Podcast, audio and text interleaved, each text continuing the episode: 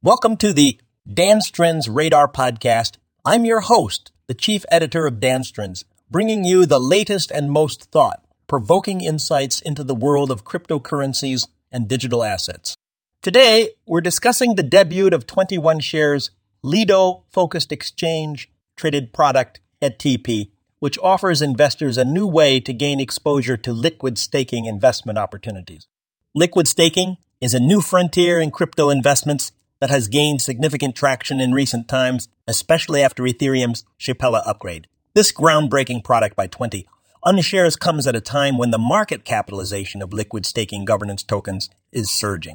Investors looking to capitalize on the growth of liquid staking now have an easier way to invest with the 21 shares Lido, focused at. The product offers a streamlined investment opportunity that simplifies the process of gaining exposure to this exciting new investment space.